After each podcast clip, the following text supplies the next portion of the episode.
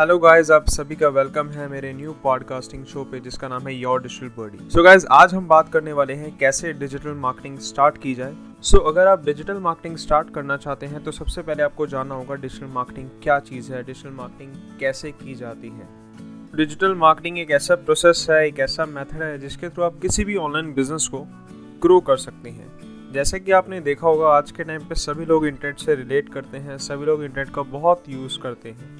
सो so, इसी type से सभी बिज़नेस का मेन मोटिव है कि हम अपने बिज़नेस को ऑनलाइन स्विच करें।